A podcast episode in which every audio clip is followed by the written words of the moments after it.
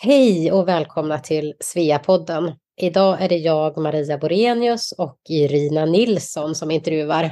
Vart är du någonstans just nu, Irina?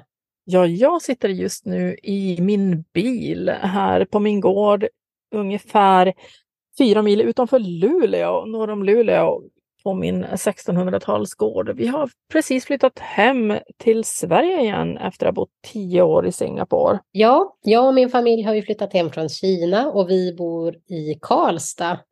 Hur tycker du det känns att vara hemma då? Ja, vi har varit hemma i snart två månader och hittills har det ju mest faktiskt känts som att vara hemma på semester som vanligt. Men nu när barnen har börjat skolan här i Sverige och hösten är på ingång så nu börjar det kännas som att det blir vardag och framförallt så märker jag ju att mina svenska kompisar från Singapore åker tillbaka dit. Men jag blir kvar här så det känns ju lite konstigt. Hur känner du? Ja, men jag håller med. Eh, sommaren i Sverige är ju fantastisk och det är alltid roligt att träffa släkt och vänner. Och... Men nu kommer ju vardagen då och då känns det lite konstigt att inte åka hem till Asien liksom, utan att stanna här. Det känns lite annorlunda. Um, och just därför känner jag att den här typen av att jobba med podden och få spela in eh, och intervjua de här eh, fantastiska kvinnorna som kanske bor någon annanstans eller arbetar utomlands. Ehm, Eh, det ger, det ger väldigt mycket energi och är jättekul. Ja, verkligen. Och idag är ju poddens gäst Fia Hammarström som är, ja, men hon kommer ju berätta om sin fantastiska karriär som verkligen har varit så spännande. Ja, hon var själv sångerska från början och startade 1992 ett företag som representerar så kallade rösttalanger. Idag arbetar hon med riktigt stora kändisar och har produktionsbolag i Hollywood som kunder bland annat.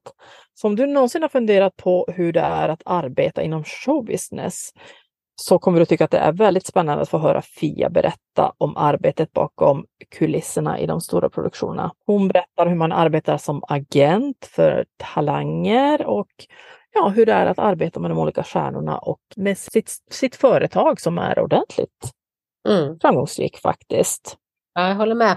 Hon, I slutet på intervjun så berättar hon ju om sitt livsmotto eller tankar som hon haft med sig under sin karriär. Och det är ju verkligen, jag tycker hon på, på sånt fint sätt liksom har beskrivit vad hennes livsmotto är och hur det har hjälpt henne framåt. Liksom. Så att, ja, men hon är en fantastiskt spännande kvinna. Verkligen. Jag hoppas att ni också kommer att tycka att det är spännande att få lyssna på den här intervjun med Fia Hammarström.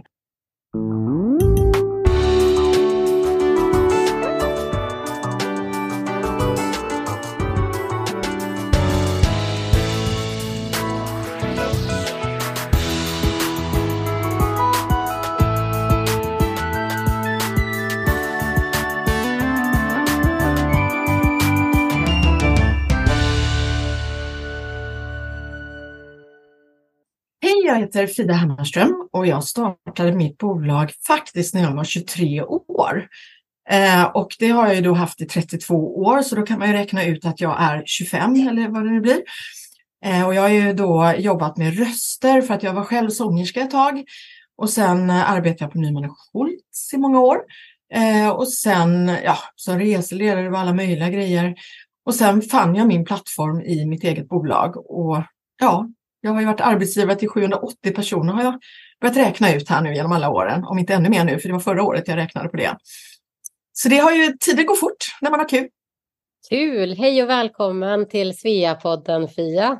Um, och som du säger, du driver ju agenturer som representerar personer som arbetar inom film och nöje och och både jag och Irina kände att det här var ju ganska okända branscher för oss. Vi kände inte att vi kunde jättemycket om det, men det ska bli jättespännande att uh, få lära känna dig och lite om dina olika företag och vad man gör inom som agent och så vidare. Uh, men du var ju själv inne på det att du redan 1900, nu säger jag året så folk får räkna hur gammal du är. Exakt! 1992 så startade du Voice Professional vad, vad var det då? Vad är det för någonting? Ja, alltså från början så började vi med, jag är ju då, man kan säga så här att jag har jobbat med eh, röster ganska mycket och därför så blev det också en naturlig eh, start för mitt företag att just jobba med röster.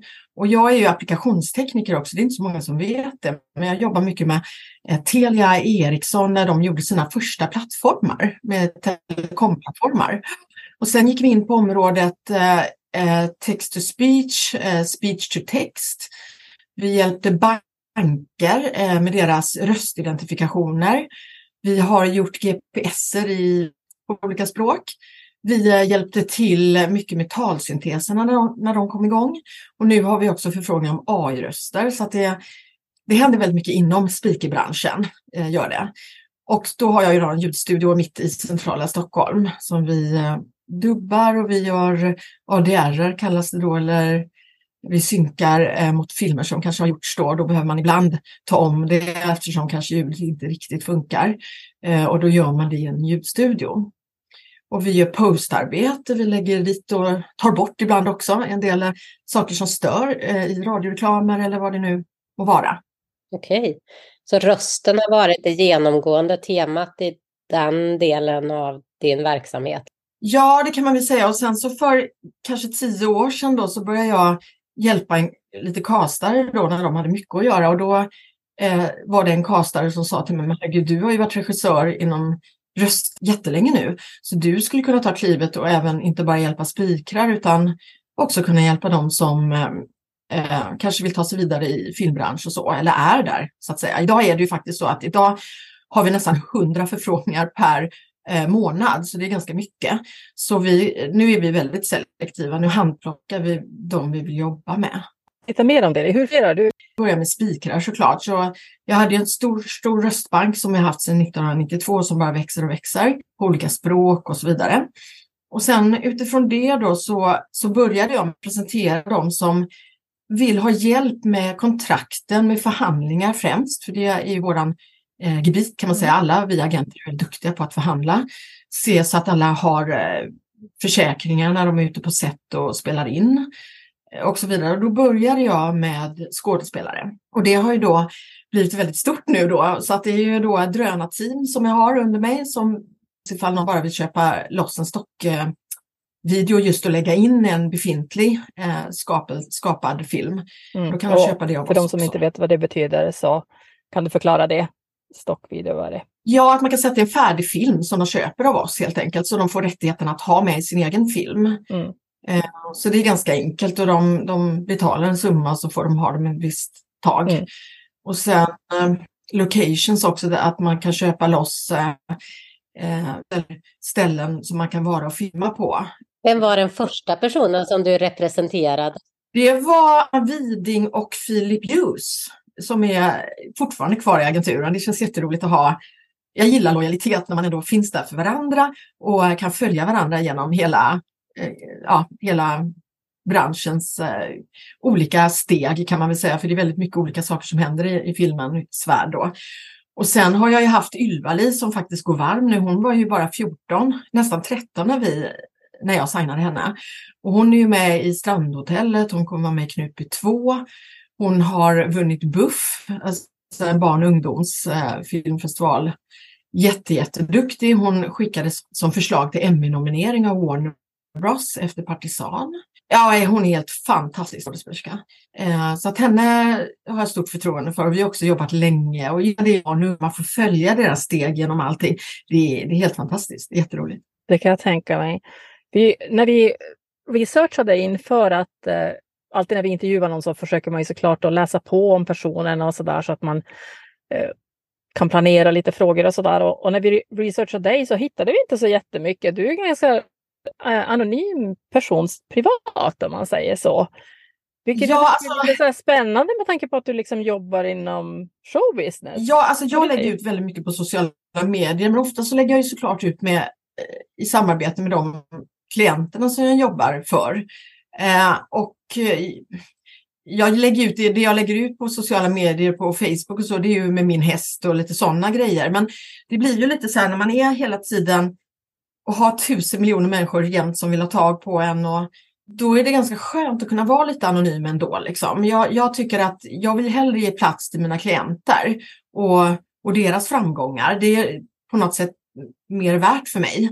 Och du vet säkert precis vad det innebär att inte ha ett privatliv med tanke på att du representerar många som, som syns väldigt mycket inför allmänheten där folk vet vilka det är och sådär. Så du har ju som sett både det positiva och det negativa kanske med att, ja. att bli igenkänd. Så.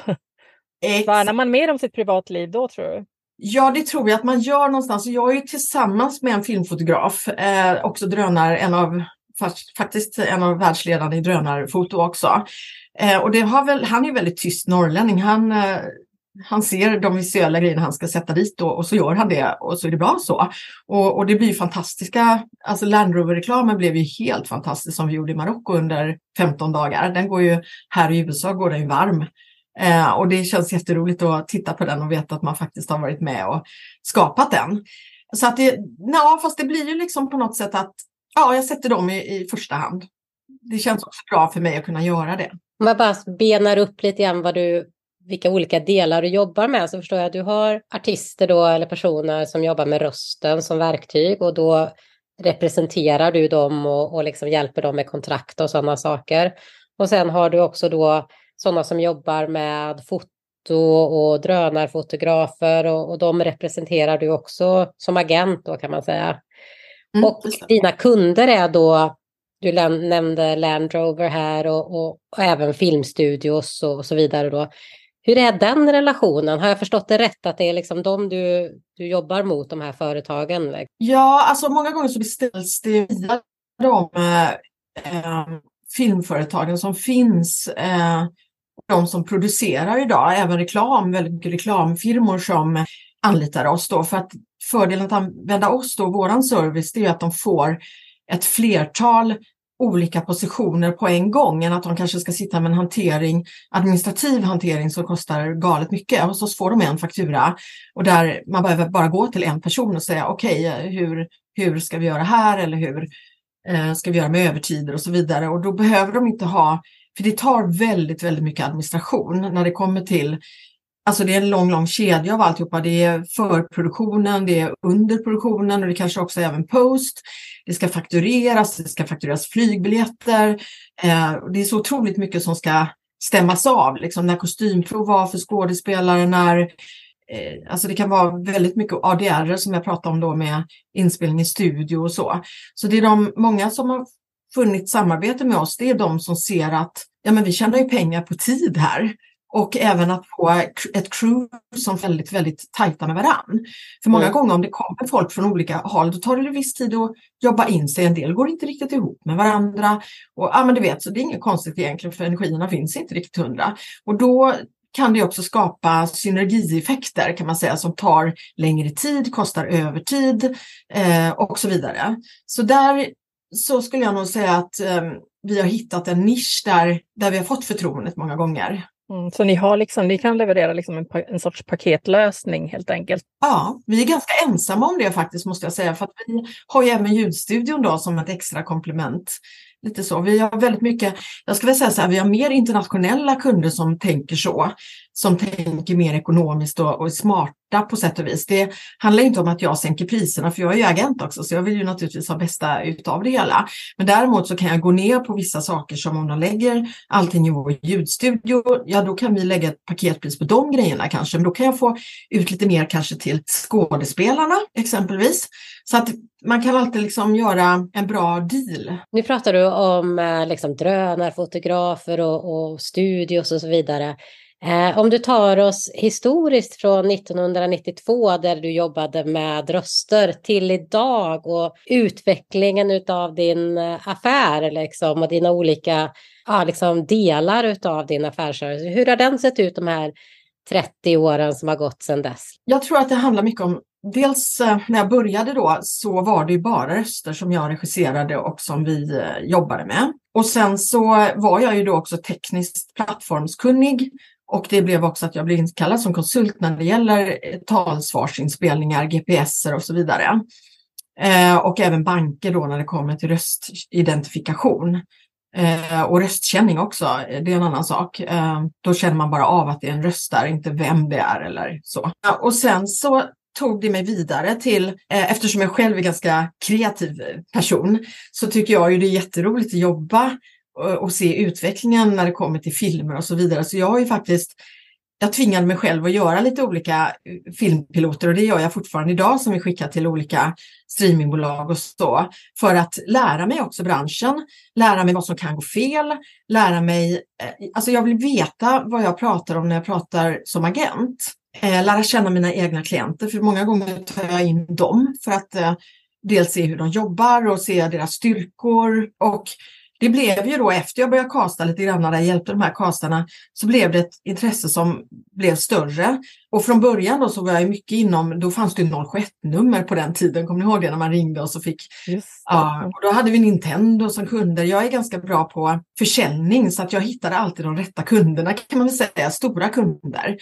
Och det har vi fortsatt även med idag som Miele och vi jobbar med, mot jättestora kunder eh, kundkonton. Det, det känns jättebra och det är där de också tar oss vidare och förstår att, att den kompetensen som vi har, att de nyttjar alla delar i vår kompetens. Du pratar om, eh, om de här personerna som du representerar och så vidare. Man blir ju nyfiken på hur man hittar de här nya... Alltså vi har ju lite att även ha voice, därför att där kommer ju väldigt många kanske kända röster och spikrar in. Ändå så har ju jag kunnat bli mer kräsen Eh, vi har ganska stora krav nu och vi har väldigt många som söker, som sagt var nästan eh, i månaden ibland som, som söker. Så det är klart att det är mycket jobb att gå igenom deras showreelar och eh, CVs och så vidare. Men det kan det också vara att eh, några av våra stora talanger, de pratar med sina kollegor som också är ganska kända kanske, eller har gjort väldigt mycket jobb och som kan känna att Nej, men jag vill också ha någon som kan hjälpa oss och, och som är liksom nöjd med den servicen vi ger.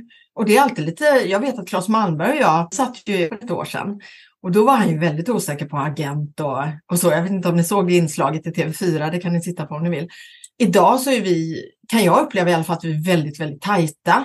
Det blir ju också så att när man jobbar ihop och eh, man har projekt ihop, man går hand i hand genom olika saker som kanske känns fel ibland och behöver förhandlas eller dryftas eller eh, föra en dialog om så blir man också så att man teamar med varandra väldigt mycket. Och då blir det också kanske att snacket går lite, att åh, nej, men jag är jättenöjd för det här hände och så vidare och så vidare. Och då blir det också en naturlig del att de kommer att kontakta mig. Jag kan tänka mig att det blir liksom word of mouth, att när man väl som du, jag menar du har ju jobbat länge och har ju många bra kunder, då blir det kanske på ett annat sätt jämfört med när man börjar och kanske inte har samma kontaktnät och sådär. Jag kan tänka mig att det är ganska viktigt att ha bra kontaktnät. Ja, det är väldigt viktigt med kontaktnät. Ju, jag tror att man kommer in i det liksom när man då träffar de vi gör i branschen. Det kan vara allt från Berlinale till eh, Cannes filmfestival till drönarfestivaler till, alltså jag är ganska outgoing person så att det liksom har väl blivit så att hitta kontakter också när man öppnar upp portarna så att säga. Vad är en riktigt bra röst då? Vad är det du letar efter? Liksom? Du hör ju mig och Irina här och tänker wow, oupptäckta talanger. vad letar man efter i en röst? Liksom? Alltså de rösterna vi letar efter, jag är ju själv speaker så att jag är ganska kräsen. Eh, jag vet också hur fort jag kan lägga vissa spikar eller läsa en viss bok eller som någon kommer att säga att nej men det kommer ta mig tre timmar, det får du betala för. Då kommer jag säga men då, då är inte du rätt person för det här för den här lägger jag på en halvtimme. Då, är, då har vi olika kompetenser du och jag. Eh, eller också kan jag säga att okej, okay, jag tycker det är jättebra att du kan låta lite franskt, du kan prata franska. Så vad jag, jag kan ju vara liksom allt ifrån Hej och välkommen till Halebop! Vi har ett nytt erbjudande nu. Vill du haka på? Dina alltså, eller också kan jag låta typ så här Välkommen till Telia. Just det. Så att jag kan låta lite vad de vill att jag ska vara. Förstår du? Jag ska vara dokumentär så låter jag ju ganska tråkig och neutral. Att det var P1 som gjorde massa, jag hade ju jättemycket skriverier då när man var ung då. Eh, och då tror jag det var P1 eller P4 något som hade en direktsändning med mig och då sa de att nu ska vi testa dig lite här. Kan du läsa upp eh, ett eh, flygplans eller en väderleksrapport som, som det låter ute på Arlanda, ett utrop på Arlanda. Och det satte jag ju direkt. Jag har det i mig, liksom, det är toner man leker med. Är det talbok så ska det låta ganska neutralt till de som är synskadade av någon konstig anledning, men så ska det vara. Så att det handlar mycket om att när jag letar röster just då letar jag folk som kan jobba med rösten. De kan låta om jag ber om det. Så att det är de jag vill jobba med. Och så är det lite grann med skådespelare också. Har de, en del har ju väldigt lätt för att ha bara en roll, men de som jag tycker är roligast att jobba med, det är de som kan uttrycka på ett annat sätt hur, hur man kan vara. Så jag sökte ju faktiskt till, till eh, vad heter den här, Skövde tror jag det var, eh, scenskola. Mm, ja, det har jag nog jag också gjort någon gång ja. länge sedan efter estetisk linje på gymnasiet. Oj, oj, Skara är det, det är inte Skövde. Skara scenskola. Skara, Skara scenskola. Jag sjöng ju mycket ute förut och det är så roligt för Johan Gry är ju en av mina klienter i Göteborg. Och han har ju eh, en, en bror som heter Egelgry, Så vi var ute och hade massa roliga grejer för oss och sjöng och spexade och sådär. Och deras pappa då eh, hjälpte mig. Eh, han jobbar ju mycket på Stadsteatern. Och Alf Nilsson hette han. Han var med i massor av saker då på den tiden. Och eh, Bengt Bauler hjälpte mig också tillsammans, jag tror inte ens han kommer ihåg det. Men då kom jag faktiskt nästan in på den scenskolan. Så att jag höll på mycket med sånt då. Men det är inte så många, jag tror inte många av mina klienter vet om det heller, för det har jag valt att inte kanske gå ut med så mycket. Men, eh, så jag har det, men det, den tiden är förbi. Jag släpper fram andra nu och, och stå i rampljuset. Det passar mig alldeles utmärkt faktiskt. Och hur många personer arbetar i dina bolag idag? Hur, är ni liksom, hur många är ni som Ja, alltså det är en ljudtekniker och så är det jag och så är det min assistent. Eh, och sen har jag min bokföringsbyrå då som sköter väldigt mycket av de här eh, ekonomiska grejerna då. Eh, så att vi är några stycken, men det är inte så. Jag har dragit ner lite grann på det för att jag tror ibland är det bra att kanske inte vara för många heller, utan man lär känna sina klienter och man vet vad de vill och lite så. Eh, så att jag tycker nog att vi är ganska lagom team nu. Vi har ju varit 12 stycken på bolaget då när vi höll på med talböcker och så. Nu känner jag att det är ganska tajt organisation och jag tycker inte vi behöver vara speciellt mycket mer utan jag tycker att det känns ganska lagom. För det, det, låter ju onekligen som att du har otroligt mycket att göra. Jag tänker lite så här, men gud, hur hinner du med allt? Med representera alla dessa personer och liksom, alltså det måste ju vara otroligt mycket administrativt som du sa och liksom person, alltså personlig kontakt som krävs med andra människor för att få det att fungera. Ja, det är en interaktion som man lär sig också genom åren kan man säga. För att många skådespelare och, eller kreativa människor överhuvudtaget, de har ju så mycket att ge och det är därför också att de levererar så bra.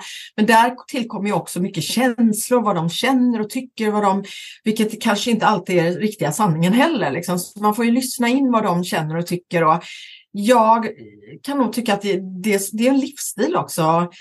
Sen har jag med åren lärt mig också kunna sätta ner foten och säga ifrån. Jag har eh, också eh, insett att många gånger att alla de kanske som man har hjälpt extra, man har lyssnat på dem, man har eh, försökt hjälpa dem, kanske åka hem med teer och rosor eller sitta på nätterna och prata med någon som inte mår bra. Det är oftast de som inte riktigt är lojala heller i slutänden, har jag märkt. Mm, mm. Och därför så har jag också tänkt att nej men då får vi sluta med det då, liksom, eftersom inte respekten finns där tillbaka.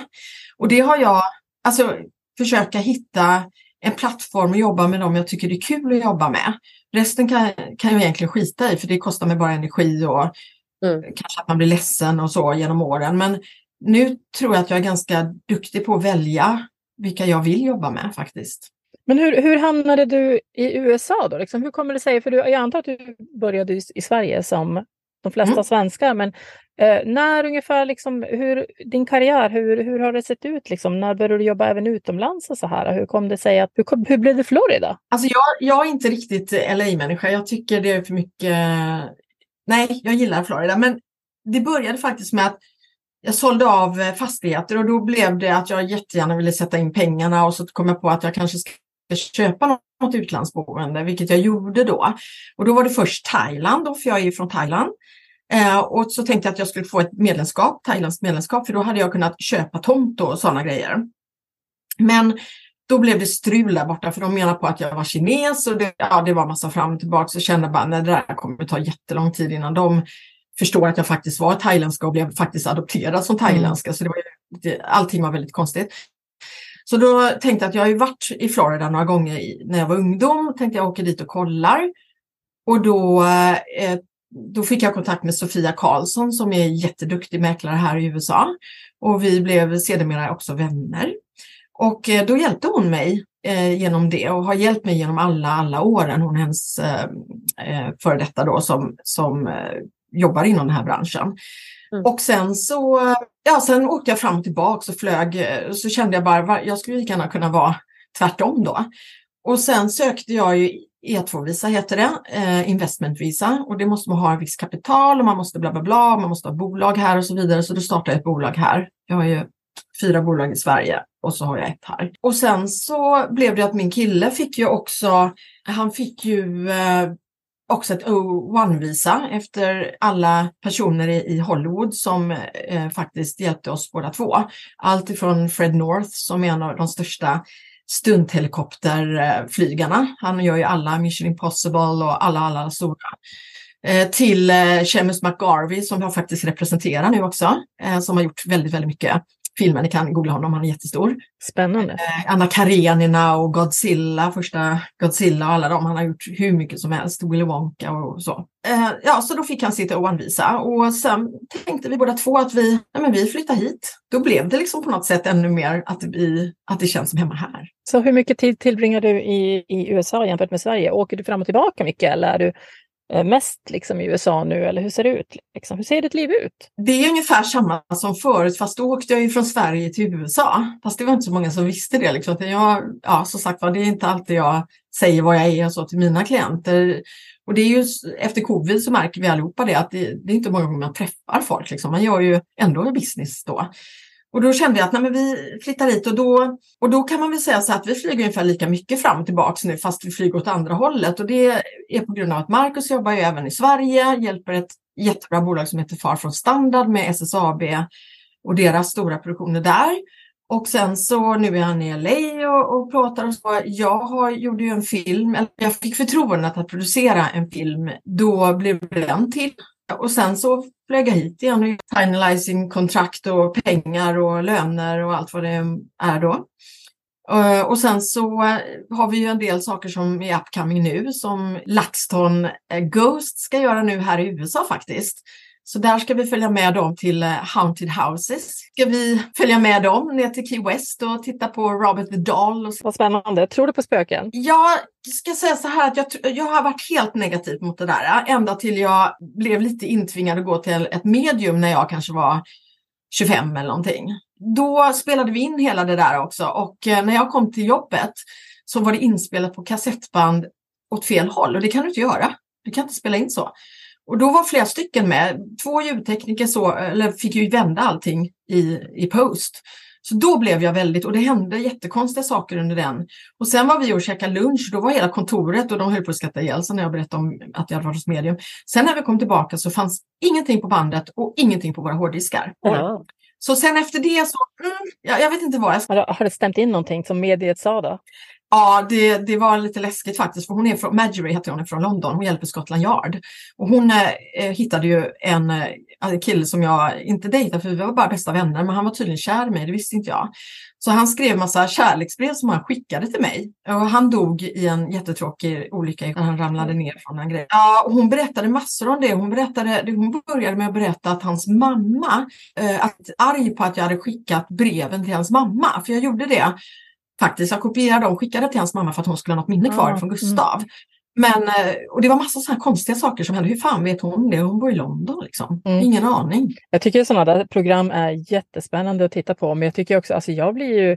När jag var yngre så var jag väldigt rädd för mörkret och spöken och sånt. Men nu när man är 48 eh, är väl, ja, då känner jag lite så här, äh, inte dagtid, men på natten så vet jag inte, jag är lite säker. Mina program känner jag så, ja, för jag har ju så otroligt, alltså min fantasi är, jag, har ju, jag är sådär att jag minns ju allting. Jag ser det som i bilder, som jag blundar så ser jag fortfarande, du vet, bild The Ring, så här den nu kom. Vet jag fortfarande ångest att titta på vår rund här.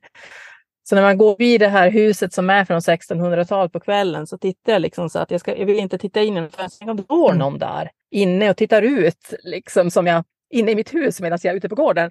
Så då blir man lite sådär, alltså jag har undvikit sådana där spökprogram sen jag köpte det här gamla huset för jag tänkte att jag vill inte bli rädd för att bo här. Jag måste ju känna, jag frågar dig, liksom att, men att gå in på sådana där ställen som liksom sägs att de är, alltså att det spökar mm. där jag skulle i alla fall gå igång och tänka mig, alltså jag vet inte om jag skulle våga det. Jag har ju fått lära mig väldigt mycket nu också, för det är ju tekniska utrustningar de använder just för att eh, mäta upp. Eh, skulle någon elektriker exempelvis säga, eh, gå inte nära den där sladden där, för den är strömförd, för det är el i den, då, då skulle alla skygga mot den. Det är ingen som skulle gå fram och sätta handen där för att kolla om det verkligen stämmer. Nej, Men däremot så, vi kommer till eh, LaxTon då, så säger de att där är ju liksom, folk är skeptiska. Eh, fast de har då utrustningar som visar att det sker elektroniskt, eller alltså värmeutslag, exempelvis värmekameror och så vidare. Så att det är ganska intressant tycker jag. Och det handlar inte om att det är kväll eller natt, utan det handlar ju om då och där. Så jag går just nu faktiskt och ska producera en, en skräckfilm. Ja. Där jättemånga Ja, där jättemånga kommer vara med. Stora kända eh, skådespelare kommer vara med. Och då kommer vi spela in det i Borgvattnet. Det kan ni googla på. Det är ett av de mest haunted ställen som finns i Sverige, uppe i Jämtland. Och de äger det huset nu. Så där kommer vi spela in vår skräckfilm som också går tillbaka till häxjakten och eh, lite parallell med mobbning som finns mm. idag. Liksom.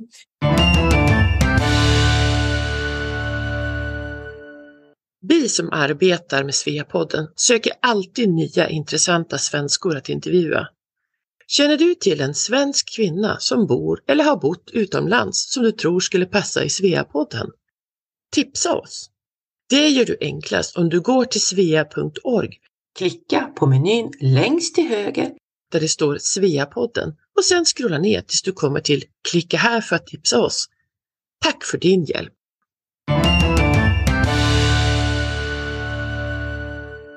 Det här med att producera och så vidare, det är liksom någonting du kommer fortsätta att göra mer utav framöver tänker du? Eller? Från början var det lite grann man kan säga så här för att lära mig också, därför att jag ser att jag har titlar nu. Förut kunde man säga en gaffer och jag visste liksom inte riktigt vad en gaffer var eh, innan jag började representera filmarbetare.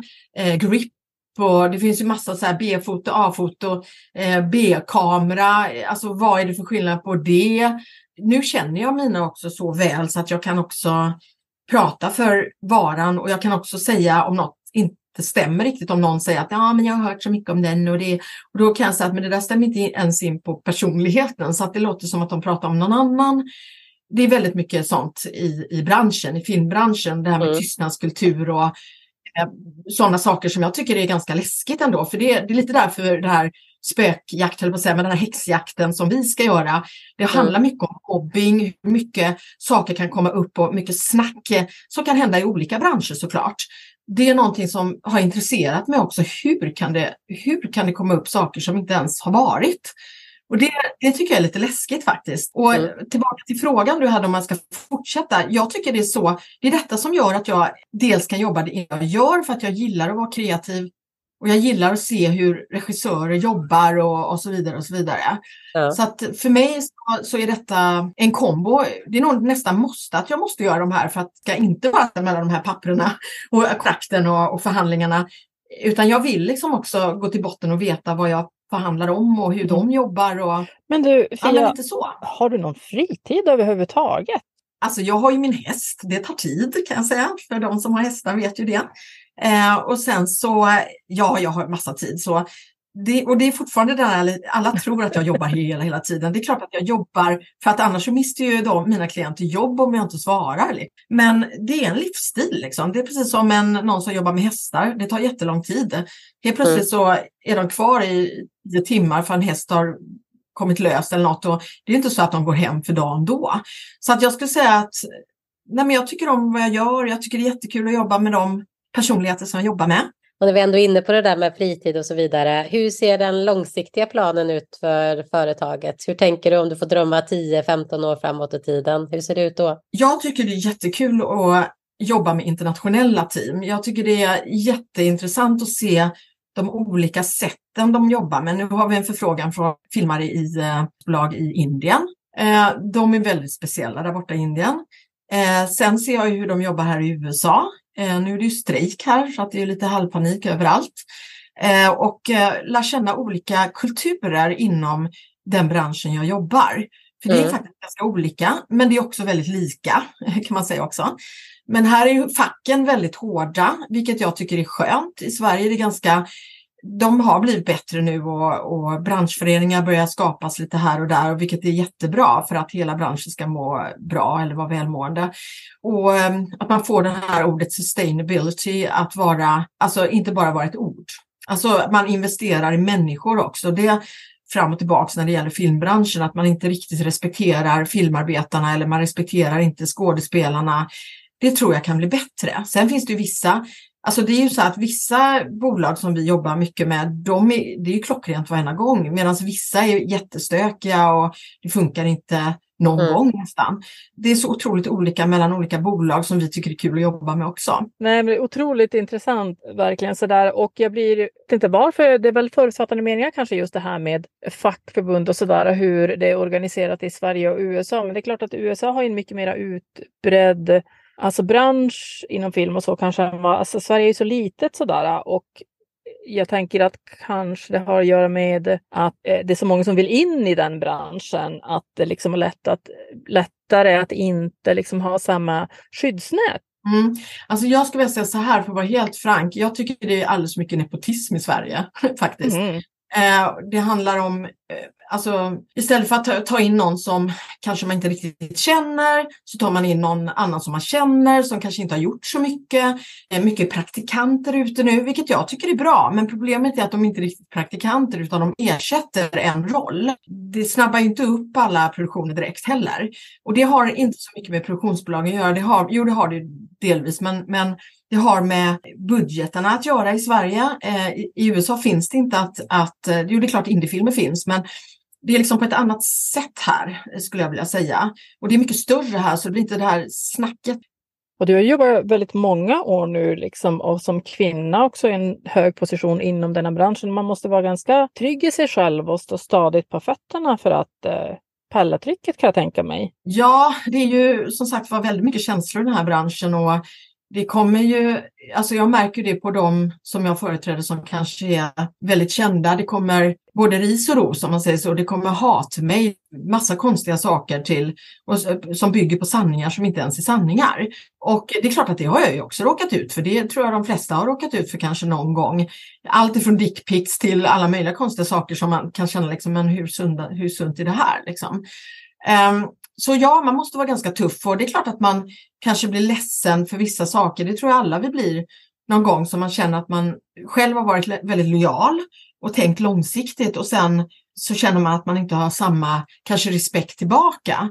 Och det är klart att det känns tråkigt. Men som sagt man kommer ju också till en gräns där man känner att, nej men screw that, liksom. Mm. Kan, har du inte bättre, funkar du inte bättre som människa, då, då kan jag lika gärna skita i det. Jag funkar inte så, jag skulle aldrig göra så mot en annan person exempelvis. Och, och har man då olika värderingar på hur man ska vara etiskt och moraliskt mot någon annan, eh, sådana människor vill ju inte jag vara med ändå. Är det, jag tänker mig, nu har du flyttat till Florida och du gjorde ett aktivt val att liksom bosätta dig där. Känns det som att du har fått ett litet distans till till Sverige? Har du liksom, känner du dig lite amerikansk? Alltså jag står lite, det som är svårast tycker jag det är liksom att jag ibland blandar orden, inte medvetet så utan det är mer att jag pratar svenska, lägger in engelska ord och kommer liksom inte på vad det heter på svenska och det, det är jätteirriterande. Och det, för det låter så, så löjligt liksom att det är så. Ehm, men, men det blir ju så, det vet ju ni också, ni har ju också varit, man drömmer på engelska eller man pratar så mycket engelska. Ibland här sitter ju svenskar men i ens app with att vi sitter och pratar allihopa på engelska och ingen tänker så mycket på att det är så. Mm. Eh, och det kan väl kanske upplevas lite störande eller löjligt i Sverige, men, men är man inte där och förstår så tror jag inte liksom man förstår grejen heller riktigt. Är du glad att du har flyttat till Florida? Känns det rätt? Ja, men det känns jätterätt. Jag har också hittat en annan, ett annat lugn här tror jag. Jag kan ju vara stressad här också men absolut inte som i Sverige. Jag, jag tar mig mer tid här än vad jag gör i, i vad jag gjorde i Sverige. Liksom. Att då kunde jag stå med mackan i handen på väg någonstans och jag har liksom fyra samtal samtidigt på ongoing. Nu kan jag bara säga, men jag ringer dig sen, jag löser det, men jag kommer lösa det senare idag. Mm. Jag har liksom ett helt annat eh, livstempo kan man väl säga. Och hur har det känts att komma in i Florida då, Fia? Har du fått liksom vänner? Känns det som du har ett socialt liv? Ja, alltså jag har ju känt en del ganska länge här eftersom jag bott här.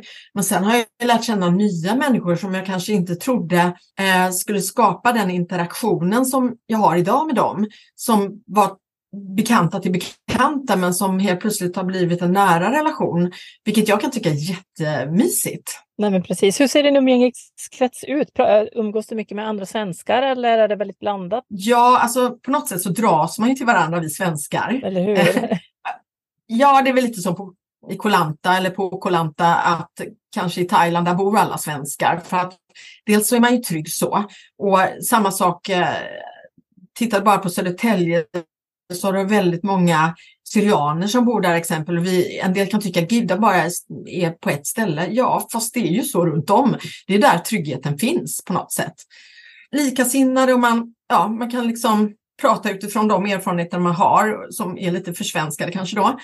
Och, och, så att jag tycker nog att um, jag blandar nog ganska mycket tror jag, men, men eh, för i stallet så är det ju bara amerikanare. Så att det, det är lite olika. Tror du att du kommer bo kvar i USA? Liksom? Är det det som är hemma nu eller har du, tänker du att du kommer att flytta tillbaka till Sverige någon gång? Eller? Jag brukar försöka inte tänka så. Um, därför jag kanske bor i Portugal om några år, inte vet jag. Så att jag försöker liksom någonstans um, vara här och nu. Försöka hitta värden i det jag håller på med just nu.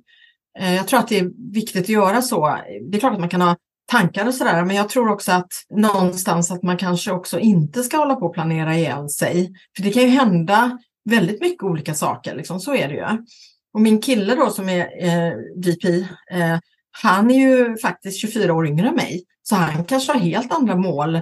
Han, han kanske vill flytta någon annanstans eller få jobb i Australien. Så att jag tror inte man ska man ska inte måla in sig ett hörn. Det låter liksom. som att du är en ganska öppen människa sådär, har lätt för att ändra riktning så att, det, så, att, så, att, liksom, så att du går din egen väg där det passar dig helt enkelt. Jag tänker att det kan nog vara ganska bra när man har ett eget företag då. Då får du välja liksom själv vars du ska och hur länge du ska vara på ett ställe och sådär. Det, kan, det, känns det som att det finns en frihet i det, att du liksom är din egen chef helt enkelt? För att vara egenföretagare kan ju vara ganska tufft också. Ja, det är ju så. Det går ju upp och ner hela tiden. Under de här 32 åren så har det ju varit upp och ner hela tiden. Och det får man ju på något sätt förbereda sig på att ibland är det tufft och då får man bara bita ihop liksom. Samtidigt som den friheten man har, jag tror alla företagare, det är inte bara jag, jag tror att har man haft företag en gång, visst det kan vara tufft men friheten går lite på något sätt före att man, som du säger, inte sitter fast. Ish. Och jag tror också att vågar man, för det är ganska modigt av alla företagare, gå in och vara företagare, speciellt i Sverige, där, där är det ännu värre kan jag tycka med alla regler och lagar som finns. Där du är uppbunden också, för det är inte bara frihet. Du, har du anställda så, så är det vissa lagar som gäller LAS och alltihopa som gäller där. Eh, vilket är klart en trygghet för den anställde men samtidigt så kan det ju faktiskt rasera bolag också. Så att då kan man inte liksom återanställa för att det, ja, det blir dumt i slutändan. Så att det, det beror ju lite på vad, vad man ser det som. Men, men samtidigt så tror jag att det är en frihet, ja. Och det är någonting som jag värderar högt för att hitta nya vägar, nya stigar. Inte bara liksom vara inbäddad på en sak. Tycker du att din bransch har förändrats mycket under den tiden som du har jobbat inom den? Ja, det har den faktiskt gjort. Det är lite tråkigt. AI kommer ju nu och det är även liksom nu försöker de fiska AI-skådespelare till sina grejer för att det ska bli AI-skådespelare och AI-röster och Sen tror jag AI är jättebra till viss del. Eh, även talsyntes så tyckte jag var jättejobbigt då när det började. Sen har vi faktiskt gjort väldigt, väldigt många talsynteser. Det är inte så många som vet det. Det här med rättigheter tror jag runt om hela världen, även med sångare och deras låtar eller textförfattare. Och det är samma som de scriptwriters, de har ju sin eh, kris här i USA nu och det finns vissa anledningar varför det är så. Eh, och jag tror, att, jag tror det är bra att man håller hårt i det här med buyouter och jag märker det själv när jag får en del kastare som kommer med förslag som man bara, men menar ni allvar? Skojar ni med mig? Jag gör en VO-röst får jag tio gånger mer än kanske en reklam där de ska visas worldwide. Liksom. Och det kan jag tycka är lite läskig utveckling. Mm. Men vad ser du själv på om du tittar på, ser på tv eller streamar och sådär, film och så? Vad föredrar du? Vad, vad tittar du på? Jag gillar ju mycket dokumentärer och så gillar jag thrillers där, alltså jag gillar ju när det är mycket olika skådespelare med. Det tycker jag är lite annoying att det bara är, eller irriterande att det är eh, eh, ibland bara samma, samma, samma. Man kan sitta och titta på en thriller och så tänker man var kom hans son ifrån? Och så kommer man på, ja ah, men just det, han är ju med i den där thrillern också. Just det, det måste vara en annan film. Och då kan jag bli sådär varumärkestänkande. Hur tänker man då? Eh, det är som om ena dagen gör du Volvo-reklam eller Porsche-reklam och andra dagen gör du Pampers blöjor-reklam. Eh, visst, det kanske går att förena, men om du gör 14 reklamer på raken och de råkar spela upp de här reklamerna samtidigt, ja då blir det inte bra. Liksom. Och det, det är så många bra skådespelare vi har. Det är så många professionella skådespelare som kanske inte ens får den möjligheten att synas. Nej, just det. Det är som när man ser en riktigt känd skådespelare i en film så är det svårt att, svårare att leva sig in i att den är en viss roll, karaktär, för då sitter man bara och tänker, ja men det där är ju Tom Cruise. Liksom. Mm. Du sa något spännande förut, eh, Fia. Du sa AI-skådespelare. Vad är det för någonting? Alltså vad de gör då, det är att de filmar den här skådespelaren från olika vinklar och alltihopa. Så att de kan liksom, och sen kan de ju fixa till de här skådespelarna som ser yngre ut också. Och sen mm. kan de lägga på det. Eh, jag kan inte post överhuvudtaget så jag kanske säger helt fel nu men på något sätt så fixar de ju till det då. Så att de här personerna, Indiana Jones då exempelvis när han spelar, då kan han se mycket yngre ut exempelvis. Så det finns ju otroligt mycket olika sätt som på sätt och vis ibland kanske är bra. Men det är också en rädsla över att det ska ta över och det tror jag många känner. Liksom. Helt plötsligt kostar det inte lika mycket och just rättigheterna går att köpa för jättelite pengar helt plötsligt. Liksom. Och det... Spännande. Nu är ju du expert på röst och sådär, men jag sitter här och försöker identifiera din dialekt, vart du är någonstans från i Sverige. Jag kan inte riktigt knäcka koden. Vart är du ifrån? Alltså det är många som säger så. Uh, och när jag flyttade från det stället så sa alla, du får inte tappa dialekten nu. Jag, och jag kan ge en ledtråd, jag och Claes Malmberg har faktiskt bott i samma lilla vad ska man säga, samhälle som är Hindån som ligger utanför Landvetter. Men när jag blir arg då kommer du höra. Jag pratar göteborgska då va. Eh, och därför har jag också eh, Johan Gry exempelvis som, eh, och så vidare. Men nu har jag ju bott 30, över 30 år i Stockholm så då blir det väl kanske att man svänger över dit. Då, då. Men när du säger det så kan man ju höra lite någon typ av grundgöteborgska i det. Liksom. Men ändå, det var, det var svårt att identifiera exakt vart det var någonstans. Liksom. Vi har varit inne på det här med Florida och att du bor där och så vidare. Och vi är ju många som gärna skulle åka och besöka Florida. Har du hunnit resa runt lite grann? Kan du ge lite tips på vad man ska se och göra? Jag tycker alltid Key West är trevligt att åka över alla broar, eh, besöka Hemingway, kanske det här museet som jag faktiskt har missat alla gånger jag varit i, i eh, Key West som den här eh, Robert the Doll finns. För där är det mycket spöke, mycket sådana här paranormala grejer som är. Det visste jag inte ens en gång. Och sen, ja, jag har varit mycket runt om. Jag har vänner, Mona Tumba exempelvis, hon bor i North Palm Beach. Hon bor ju längre upp då än vad jag gör. Så det är och lite så. Är det, och vart är det du bor exakt då i Florida? Jag bor eh, Pompano Beach heter det. Det ligger lite utanför eh, eh, Fort Lauderdale. Så det är ganska bra faktiskt. Ja, Key West står absolut på min önskelista att besöka. När ska man åka till Florida egentligen? När är det en bra tid att åka? Ja, alltså inte nu kanske och inte fram i september för då är det ganska mycket stormar och oktober. Men sen eh, från oktober, november, så börjar det bli torrare. För nu regnar det ju Oskar hela dagarna och sen så blir det jättefint väder och så håller det på att växla fram och tillbaka. Utan jag skulle nog, för att vara lite säker då, så december, januari, februari, mars, april. Och sen mm. så går det över till sommar. Eller ja, sommarperiod där och då börjar det regna igen och ha sig. Mm. Att, ja, men det är ju varmt hela tiden så det spelar egentligen ingen roll. Men, men ska ni ha den här eh, torra svenska sommaren lite varmare, då ska ni vara här i januari, februari, mars. Okej. Ja, men det låter som ett, eh, ett besök vi får planera in här i eh, när det blir kallt och ruggigt och grått här hemma i Sverige.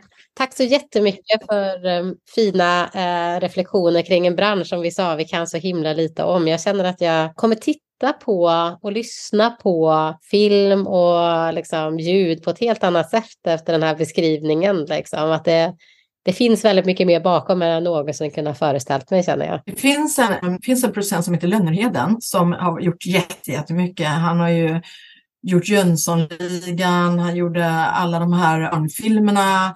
Han, producer, han har producerat jättemycket, eh, han är ju äldre nu då. Men han sa det att när du väl lär dig dramatur dramaturgi, Fia, då kommer du se film på ett helt annat sätt och han har verkligen fått mig att göra det. Sen kan jag ju bli irriterad när Marcus, min kille, sitter och hela tiden kommentera. Ah, det är klaffel. Ah, nej, nu gjorde de så. Nej, och då blir jag så här, men vänta lite nu, tyst nu, för jag är helt inne i filmen. Jag vill verkligen se det här. Och då, då blir det så här avbrott med saker som jag egentligen skiter i. Eller ah, axelbrott, aha, vad just namn, vad är det för någonting? Eh, alltså så, som han ser och irriterar sig på. Ja. Men som fotograf gör man väl det. Det är ju lite, lite yrkesskada kanske då. Jag vill ju titta på filmen. Men sen har jag blivit lite så också, även skräckfilmer. Liksom, gud, det där, går folk på det? Eller, det blir, jag blir inte ens rädd för det. Liksom. Varför blir jag inte det för? Jo, för det är fel musik. Eller det är för... Så att jag kan också vara lite analyserande. Ja, men eller hur. Jag håller med dig. För jag har pluggat filmvetenskap, tittar mycket på film och skriva uppsatser och, så där. och, just, och då gjorde vi om skräckfilm och just det receptet liksom, för hur man mm. gör en skräckfilm. När man, börjar, när man börjar se hur man klipper och med ljud och bara direkt till en kran som slås på på full volym sådär, vilket man kanske inte gör i komedier där man liksom bara hoppar till fast det egentligen bara är ett kök. Sådär. När man börjar se sånt, då kan man också, just om man vill kunna titta på skräckfilm och inte bli lika rädd så kan ju det vara ett bra tips att tänka att börja se den här röda tråden med det här receptet på hur man gör liksom, mm. en bra story helt enkelt när det gäller sånt där. Det är väl en yrkesskada kan jag tänka som många har som jobbar med sånt också. Exakt. Men som kan vara bra för andra. Allting har ju med manuset att göra, om det är ett bra manus. Då, det är det som ger succé eller inte.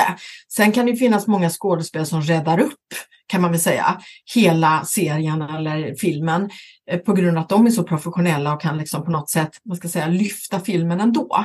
Men ett bra manus, eh, det säljer alltid. Vilken är det bästa film du har sett de senaste, de senaste två åren? Alltså Barbie tyckte jag, jag var så här lite satt med armarna i kors när jag skulle se den, men jag tycker den, alltså den är ganska smart gjord tycker jag. Eh, dels bygger den på något som alla vet vad det är, men just också att det bygger på det här manliga, kvinnliga, det som har tagits upp så otroligt mycket. Ja, det är en intressant film faktiskt. Jag tror man ska gå och se den kanske två eller tre gånger för att förstå ännu mer konceptet runt om det. När har den här filmen premiär som eh, ni ska börja spela in i? Alltså det vet jag inte för vi har inte fått, vi har inte fått något finansiellt stöd än. Så att, men vi, jag vill så gärna göra den så jag tror att vi kommer på något sätt få till det i alla fall eh, med åren som går. Jag på säga. Men jag, jag, eh, det är ett sånt otroligt bra koncept och så otroligt bra manus som vi kommer lägga på den här så att jag tror, jag tror att den kommer sälja sig. Folk kommer förstå.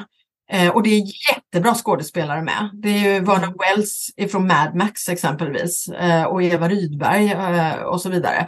Så att jag hoppas att vi kan få till det riktigt bra och så massa ungdomar som ni ser hela tiden i olika serier. Så att jag tror att vi kan få till ett riktigt, riktigt bra manus och ett riktigt bra cast. Och sen så, ja, det handlar mycket om det som händer i samhället idag också. Ja, vi håller verkligen tummarna för att det går hela vägen, att vi får ska bli spännande att få se det sen. Verkligen. Du verkar ju ha ett otroligt driv måste jag säga Fia och jag förstår att man nästan måste ha dig i den branschen där du är. Men vi brukar ju fråga våra gäster om det har varit något eh, motto eller några liksom, visdomsord som du har liksom, tagit med dig genom livet som har hjälpt dig när det har varit svårt eller när det behövt liksom, en riktning eller så här. Har du något sånt? Har du något? Ja, jag brukar alltid gå mycket på magkänsla och säger du att det har varit jobbigt och svårt, då brukar jag tänka, jag kan, jag tar in, jag segrade. Det är någonting som jag känner att jag ska göra en, en, jag hoppas att få göra en dokumentär nu om Ellie Avram som är från Tyresö. Eh, ni kan googla henne. Hon åkte ju till Bollywood och alla tyckte att men herregud vad ska du göra där och springa runt liksom. Eh, men hon har ju tagit sig fram på grund av sin vilja. Eh, från att eh, komma dit utan mer eller mindre pengar, duscha kallt i en lägenhet för att få inga värme, kackerlackor överallt till en lyxlägenhet och chaufför. Och det, det går liksom, även om man har haft tufft, för det har hon också haft. Hon har haft jättetufft. och, och ehm, och det finns alltid avundsjuka och jantelag, speciellt i Sverige. Och det är väl lite därför jag flyttar hit. Här säger man good for you. Och det menas verkligen good for you. Jag kom, jag tar in, jag segrar. Var det så? Ja, segrade. segrade. Fantastiskt. Tack eh, för de visdomsorden. Tack. Jättekul att träffa er.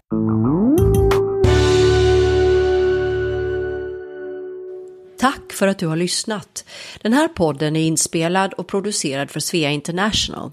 Musiken är skriven för Svea av Fredrik Åkerblom. Alla vi som på olika sätt är involverade i produktionen gör detta som en del i vårt frivilliga engagemang för Svea. Sveapodden finns på de allra flesta ställen där du hittar poddar. iTunes, Google Podcasts, Spotify etc. Om du saknar något poddställe så skicka ett mejl till sveapodden gmail.com. Mer information om Svea hittar du på vår webbplats svea.org och i sociala medier så finns vi på Facebook, Instagram och LinkedIn och där hittar du oss som Svea International.